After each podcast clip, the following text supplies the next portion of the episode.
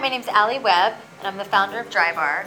Today I'm going to show you how to tame flyaways during and after your blowout. A great way to help tame flyaways is by using a styling cream or a hydrating cream, starting from the mid-shaft and down to the ends. You also want to make sure that the nozzle of your blow dryer is pointing down the hair shaft. After your blowout is complete, you can tame unwanted flyaways with a little bit of hairspray and pomade.